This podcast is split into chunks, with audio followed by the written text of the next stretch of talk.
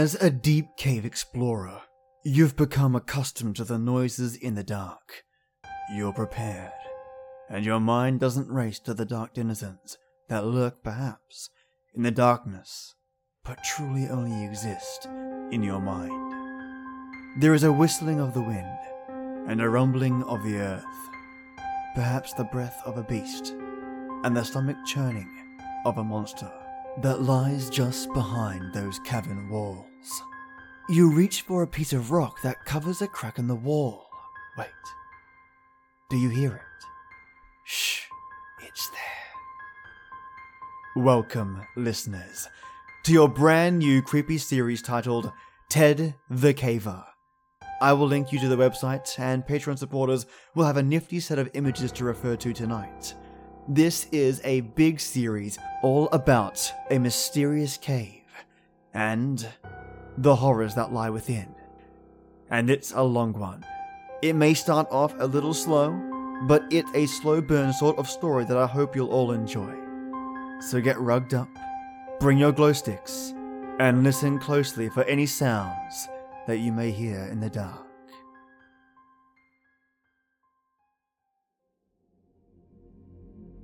The 3rd, 23rd, 01, 2001. Due to the overwhelming number of requests I've received to tell about my discoveries and bizarre experiences in a cave not far from my home, I have created this website. I will outline the events that happened to me during the past few months, beginning with my journey into a familiar cave in December 2000 and ending, well, it hasn't actually ended yet. I will use my caving journal as a text to tell about my recent experience. I will give them to you as I experience them, in chronological order. I have included photographs that were taken during my many trips into the cave. I have also created a few illustrations to help the reader get a better idea of what things look like in the cave. All of the photos were taken by me, or one of the few people I went into the cave with. I want to point out a few things before I tell about the events. 1. Most of the pictures were taken with a Kodak disposable type camera. I took a better camera into the cave on one or two of the trips. Pictures on this site are all original photos and have not been messed with or enhanced, other than where noted. As a rule, I get my pictures put onto a disk at the time of developing, so I don't have to scan them later. This ensures the best digital quality. 2. I will not reveal the names of the other people involved in this experience. If you know me well enough, you probably know them already. 3. I will not reveal the location of the cave to anyone for any reason. So please, don't ask. I refuse to be held accountable for anyone's life but my own. I will refer to the cave as Mystery Cave. That is not its real name. If you think these events sound far fetched, I agree. I would come to the same conclusion had I not experienced them. I will try to finish the site as soon as possible. Check the date on the main page to see when I've made updates. To protect myself from people who might want to copy this site, I include the following. All text on this and following pages are my own words and copyright 2001. Ted. I will divide the text into two colors for the sake of clarity. The plain text is taken directly from my caving journal. The italicized text is my comment as I reflect on the experience. I will do my best to convey the thoughts and feelings I had during the entire event. I will not use the actual names of the other individuals involved. I will include the entire relevant text of my journal. Only small parts of the journal will I skip. This will only occur when the entry has nothing to do with the experience in the cave such as eating dinner after a trip, getting fuel or snacks, irrelevant details, etc. My journal is fairly thorough. I will merely summarize what I'm cutting out of the actual entry. In an effort to present this experience in as accurate light as possible, I will type my journal as I wrote it. Sans grammar check. Please overlook my errors. My additional comments will help to clarify the things I wrote in my journal. Caving Journal the 12th, the 30th, 2000. B and I decided to get into one more caving trip before the new year, so we set our sights on Mystery Cave. Not a spectacular cave, but since neither of us had been caving in a while, it would be nice to go to any cave. There was a bit of excitement to this trip. There was a small passage in the lower portion of the cave that I wanted to check out to see if it was possible to get past it. It had a small opening, but lots of air blowing out of it. Even though it was way too small to climb through, I had never even checked to see what was inside the passage. We got our gear loaded up and hit the road by 3 pm. We got to the cave in great time, since B likes to drive fast. We anchored from the usual tree and began to rappel into the cave. I went down first and got my gear together, while B came down. I will refer to B many times. We've been caving together for many months now. He was injured in a caving accident a few years ago and was told he would never walk again. Through hard work and perseverance, he not only walks, but can get around very well in caves. The trickier parts of a cave might slow him down a bit, but he can make it. He patiently works through an obstacle until he gets past it. As for the reference to the small opening in the cave, there is a saying amongst cavers if it blows, it goes. Meaning, if a passage has a good flow of air, it is probably worth investigating. After we explored all the usual passages, we climbed down to check out the hole. The hole is located deep in the cave, near the lowest part of the cave. It is on the side of a cave wall about three feet from the floor. To look inside the hole, I had to kneel down to duck under an overhang of rock. I used my backup mini mag light and held it inside the hole to see what I could see. I was excited by what I saw. The wall around the hole was about three to five inches thick. It led into a tight passage. The passage opened up a bit just inside the hole. It continued back about 10 to 12 feet in a small crawl space. After that, it seemed to really open up. Although, how much, we couldn't tell. This could be a virgin passage. Obviously, no one has passed through this route, but there could be a way into the passage from the other side. To even get to the crawl space, we would have to enlarge the opening. Currently, it is about the size of my fist, once we get past the opening, we would have a tight crawl back to where it opened up. It would take some work, but we thought we could do it. We sat down for a few minutes to rest and contemplate our plan of attack. While we sat there in the darkness, we could hear the wind howling from the other side of the passage. It was a low, eerie noise. We could also hear a low rumble from time to time. No big deal though. The cave is in the vicinity of a highway that has heavy trucks drive on it. We figured the rumble was the effect of the trucks resonating through the rocks. We determined that our best plan would be to haul a cordless drill into the cave to drill into the rock. Then we could take a bull pin and a small sledgehammer and break up the rock. It seemed pretty straightforward. We would widen the hole big enough to squeeze in and see what was on the other side. The efforts to haul all of the equipment down to the hole would be a pain, but we hoped it would be worth it. I named the passage Floyd's Tomb, after Floyd Collins. It seemed to look like the tight spot where Floyd spent his last miserable days on Earth. Floyd Collins was a caver back in the early 1900s. He got stuck in a tight crawl space and was unable to free himself. It is an amazing story that is detailed in a book called Trapped The Story of Floyd Collins. I think that was the title. I don't recall the author. Calling our passage Floyd's Tomb was not only a tribute to Floyd, but a commentary of the size of the passage. In retrospect, it's funny how simple I thought it was going to be. I figured a few hours' work and we would be in. Had I known how long it was going to take, I doubt I would even begun the project. Had I known what I was going to experience in the cave, I never would have returned. We gathered up our gear and headed for the surface. Normally, I couldn't care less if I ever came back into this cave. There is nothing special about it, but now I was psyched about getting back and getting through. We hadn't even left the cave, and we were planning our return trip. The rest of the journal entry talked about the climb out of the cave, our dinner, and our trip back home. January 27 to 28, 2001. B and I were both excited to get back into the cave and get to work. I figured with about four hours' work, we could be in and see what was on the other side. We had arranged to borrow a DeWalt cordless drill to bring with us. We also had masonry bits to drill with, sledgehammers, two of them, to break up the rock, ball pins to insert into the drill holes, and a few other tools that we ended up not using. Getting the tools down to the worksite proved to be a challenge.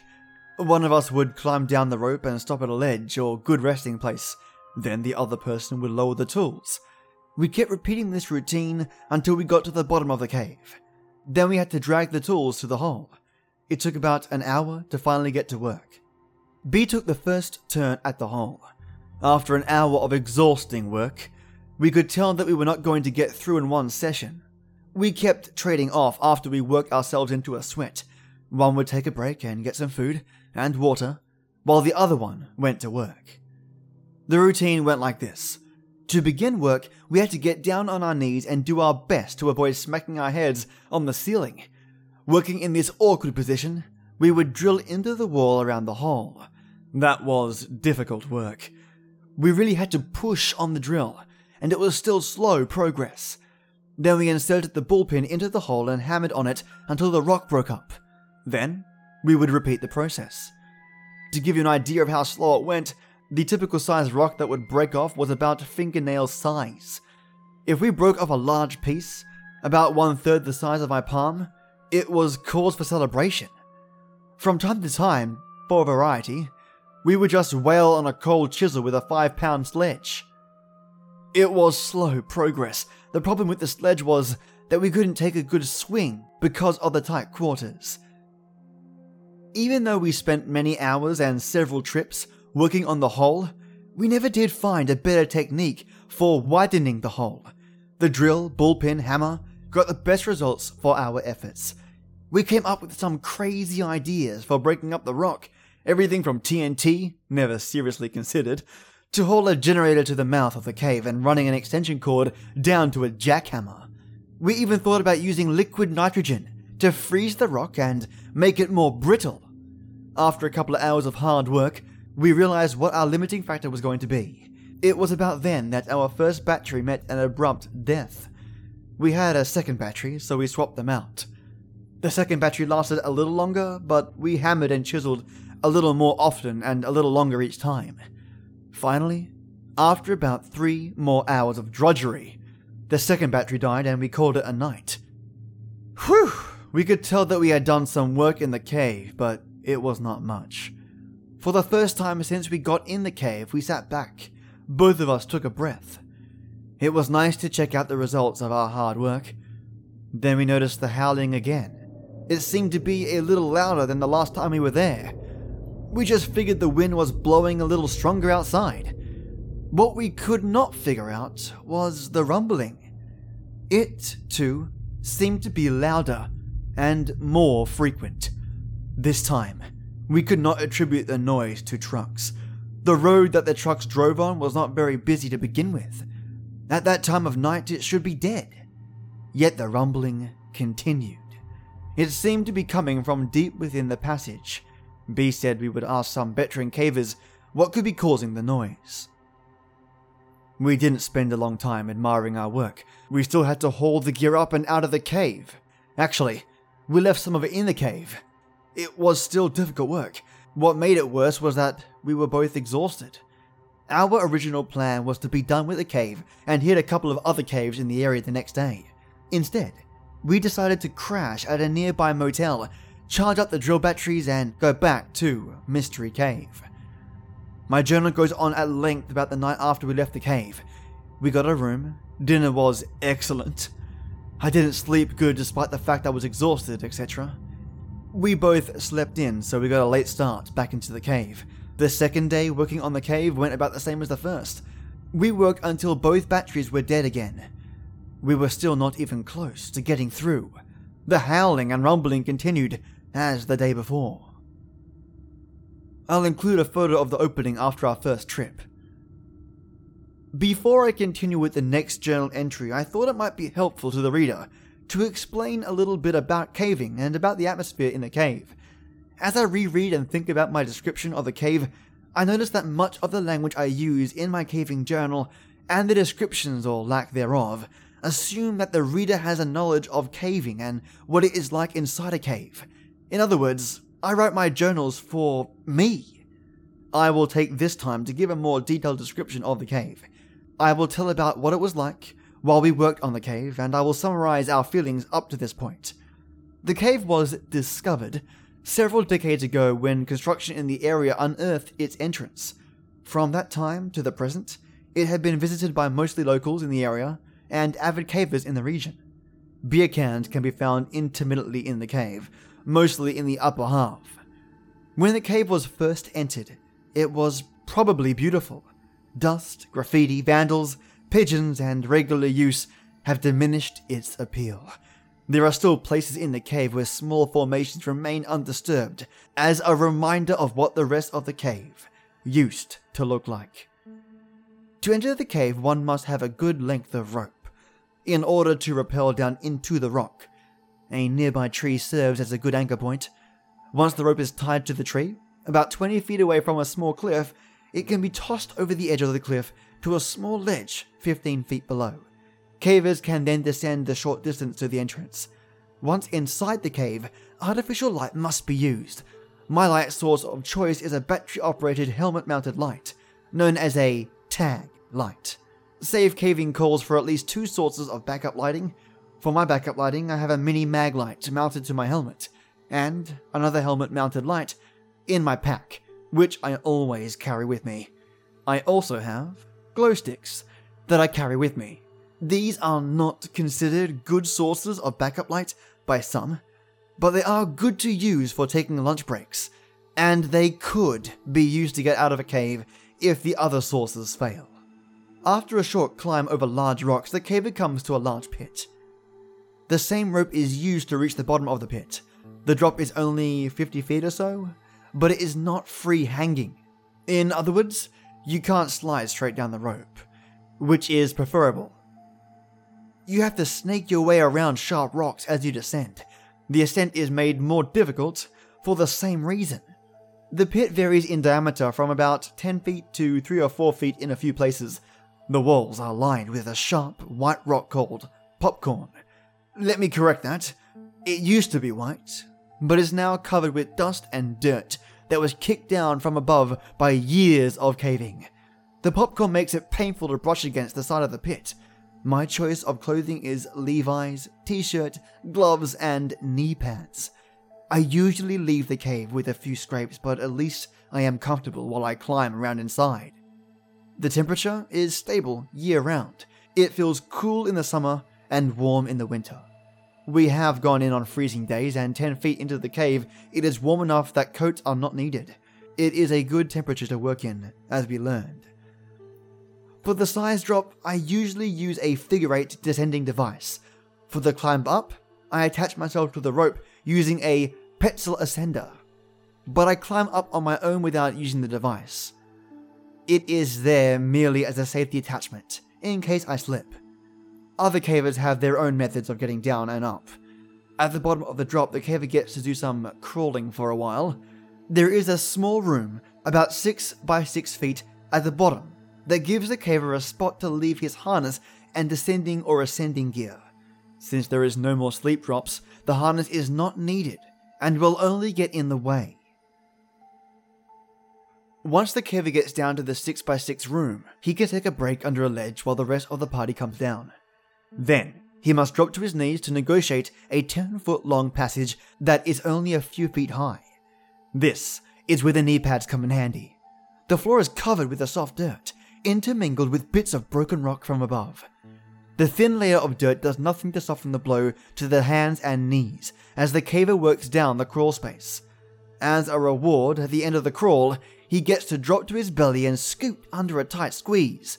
Not really tight, just something low enough to make the caver scoot along in the dirt.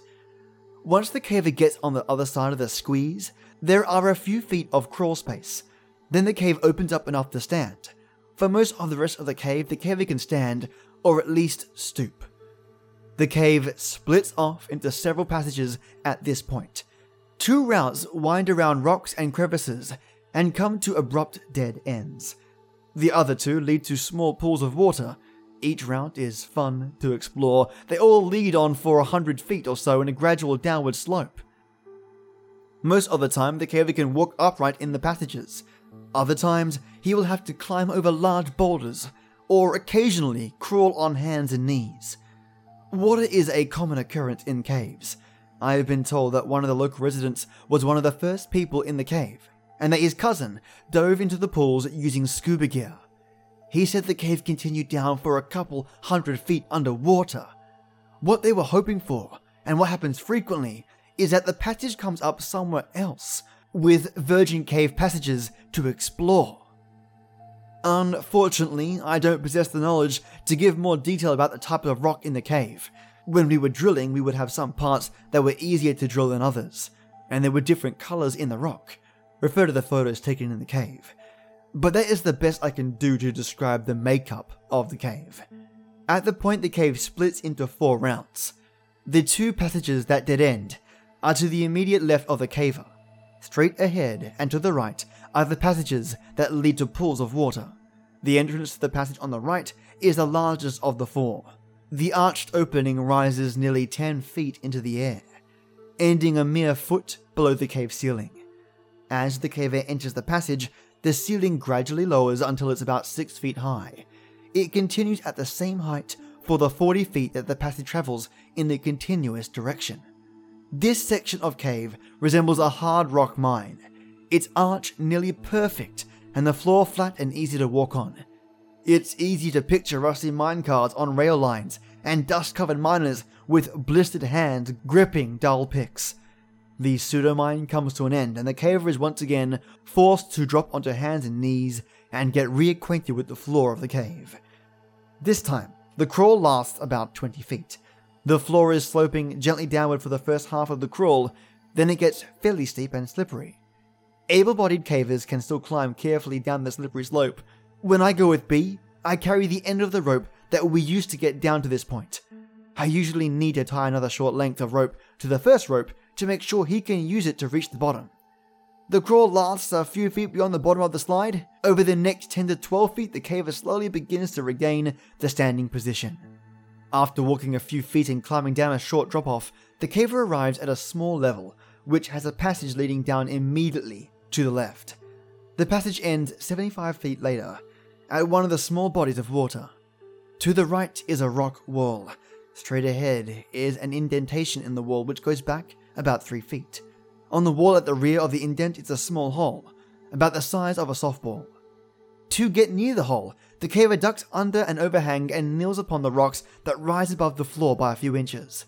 By the time the caver reaches this point, he is either warm or sweating, and the first thing he notices is the cool breeze blowing out of the hole. It was my reception of this hole as a potential doorway to unexplored portions of cave that ultimately lead to this telling of my experience. As has been my tradition for all the years I've been caving, the party reaches at a point in the cave, usually at the deepest part of the cave, that all lights are extinguished. Complete blackness fills the eyes. For a moment, the individual caver strains the eye muscles, focusing in and out with the expectation of catching a crumb of light somewhere in the false night. After several futile moments, the caver turns his head at a sound, perhaps another caver, only to have the other senses return and then heighten. The sounds, smells, and feelings that have been overlooked to this point come racing to the caver in perfect detail. The pain of their own behind sitting on the cave floor, the smell of the dust, sweat, and guano, the sound of modern material shifting on age old rock as cavers attempt to find comfort on this solid foundation. At the back of every caver's mind at this time is what if? What if a person had to climb out of a cave with no light? Would he make it? Would he find all the turns and bends which got him to this place? If not, would a rescue party find him in time? The depth of darkness recognized at this time is something that is rarely experienced outside a cave. Many first time cavers erroneously declare that they have to hold their hand to within two or three inches of their face before they can see it. The truth is, the human eye is incapable of seeing in an absence of light. if they did not hear something coming toward them, they would feel it before they saw it. Complete and total dark. This exercise is a great way to remind people to take backup lighting. As we proceed to work in the cave, we developed a system pretty early and little changed in succeeding trips. The first time in the cave, B took first shift at chipping away at the opening. After about a half hour, he needed a break, so I took over. He told me what works best, and I continued doing the same. We would try new things from time to time, to use new muscles, but usually stuck to the same method. We would use the masonry bit and press on the drill as hard as we could and drill out a hole in the rock. Safety glasses and dust masks were worn while working. Then we would insert the bull pin and hammer it into the rock and break out small chunks of the cave. Then we would drill another hole and repeat the process. Occasionally, the drill would hit a soft spot in the rock and that step would be shortened. We would work until we became too tired to continue. Then B and I would trade. While one of us was working, the other would remain in the darkness and eat or drink, or just lay down on the cave floor, padded by rope bags. After just a few rotations, we were tired enough to catch a nap while taking our break. The only light we used was the helmet light on the head of the worker. Since it was pointing towards the hole, the resting person was left mostly in the dark. This was a welcome benefit, since the resting person was usually, well, resting. The rest break was also a chance to cool down a bit, which didn't take long in the cooler temperatures of the cave. Fortunately, the temperature of the cave allowed us to work pretty hard and not overheat much. I remember that I frequently looked at the hole and thought, hey, it's big enough. I think I can squeeze through. Only to be disappointed in my attempt. However, even after the first attempt and failure, I knew that I would keep working on the hole until I got through. This despite the fact that I knew it would take many more hours of hard work. It actually became an obsession with me. I tried to get out of the cave and work as often as I could. I hoped that the passage led to a large undiscovered cave that we would be the first ones to enter. I guess the explorer in me wanted to find a new frontier there in the cave. Since B is such an avid caver, he was motivated by the same desire to find a new unexplored cave. What we did find was not at all what I expected. February 10th, 2001. Scarcely two weeks had gone by, and already we were on our way back out to work in the cave. We admit we have become obsessed with the idea of getting through the passage. That may be a sign of how exciting our lives really are. It's not that we think there is going to be something great beyond the passage, we just like the idea of being the first humans on the face of the planet to set foot in a virgin part of the cave. Although, if we found a hidden treasure, that would be fine with us. We got a late start and drove part of the way in the dark. When I tell people that I go caving at night, they wonder why. They don't stop to think that it's always night once you're inside the cave. All the way out to Mystery Cave, we talked about new ideas to speed up our work, B also told me he talked to some caver friends of his that came up with an explanation about the rumbling noise. They thought it might be the sound of water deep within the cave, possibly a waterfall. They couldn't really explain why the noise seemed to come and go. To me, it is just one more reason to get through, so we can solve the mystery. This trip, we took B's dog, Whip. She is a Jack Russell Terrier I was not at all concerned about taking the dog into the cave. We have taken her before. She answers the call of nature before we go in and then waits until we get out again. Also, she is well behaved inside the cave. We simply had to lower her via a custom made harness until she reached the bottom of the main drop. Then she negotiated the rest on her own. She loves to explore, but won't go out of our sight. She doesn't have a light attached to her, so she has to wait for us.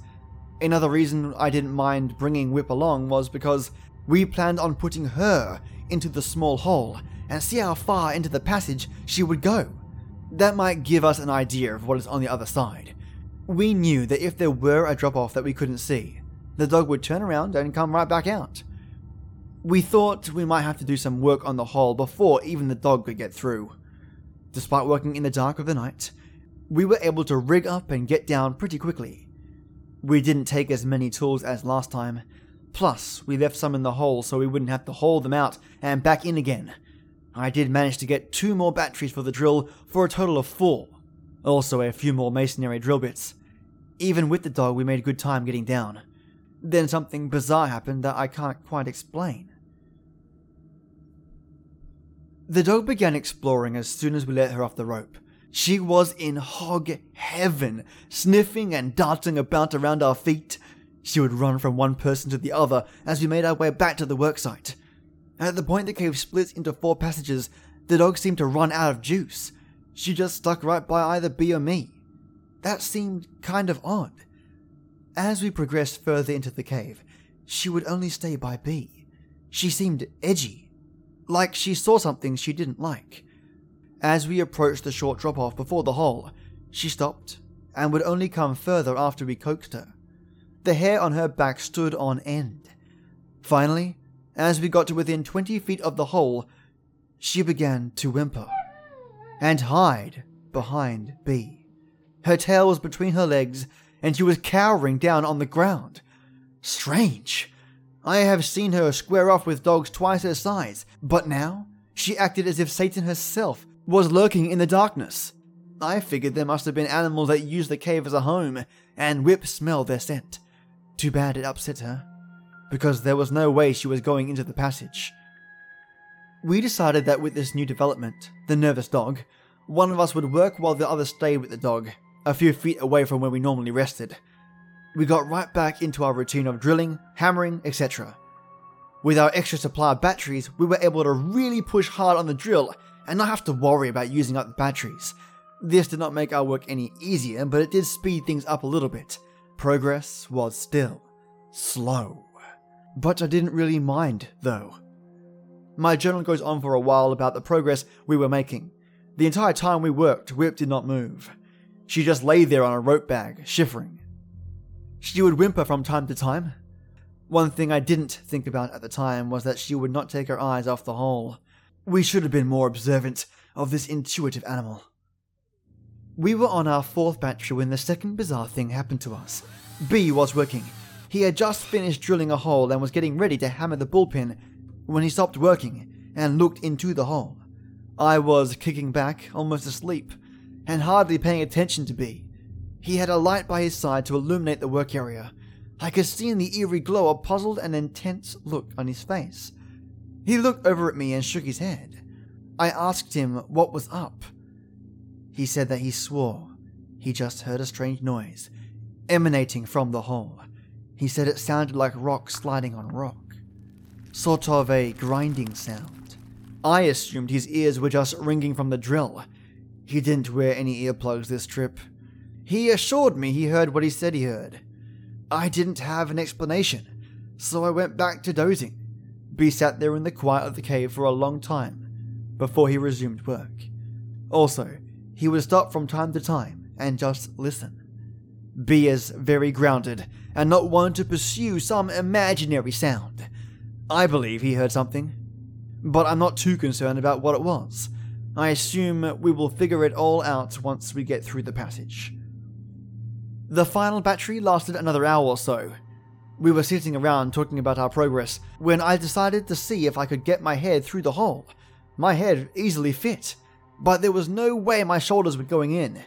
As I was kneeling there contemplating how close we were, I noticed something that B overlooked. The wind had stopped. In all of the times I've been in the cave, I've always felt the wind blowing. The last time we were out working on the cave, the wind was blowing worse than ever. Even earlier, remember the breeze cooling us off. But now, nothing. B said he did not know when it stopped. The rumbling had ceased, too. Bizarre. This plain old cave was becoming mysterious. We talked for a long time in the dark of cave. We debated what could possibly be causing these unusual events to occur. I think part of the reason we were sitting in the dark was because we were both too hammered to move. We could come up with no reasonable explanation for the strange things happening in the cave. After sitting for at least a half hour, we slowly loaded up our gear and started for the surface. Whip couldn't have been happier to get out of there. Once again, we left some of the tools in the cave. We just put them in the hole. Not enough people use the cave to worry about. Plus, we were too tired to care. We made a lot of progress this trip. It helps to have the extra batteries. We still have a long way to go, but it sure is nice to see how far we have come. The rest of the journal entry talks about climbing out of the cave, getting a room at a motel, and crashing. We were beat. In retrospect, I can't believe how casual we were about everything that was happening in the cave. At the time, the only thing we could think about was getting into the passage. Everything else was just a minor distraction. I do recall thinking that it would be nice to get in and see how the mechanics of the cave worked, where the wind was coming from, what was making the noise, etc. Now, weeks later, I think of my ignorance and naivete. And shiver. Well, listeners, that is the first chapter of Ted the Caver. Have any of you watched the film Descent? Mates, it's terrifying. A group of women go cave exploring, and as they delve deeper and deeper into the caves within the mountains, they discover an unreturnable path that has them fighting for their life. The ending is glorious. I was totally one, not expecting the ending, and two, blindsided by how dark it is. I recommend the film for those of you who want a good chill of the soul and something relatively original. Now, this story is just picking up, so stick with me. I'm new to it myself and discover the story as I read it with you, so Monday we can experience the narrative together. What do you think Ted is uncovering in this cave? And what do you think B is listening for?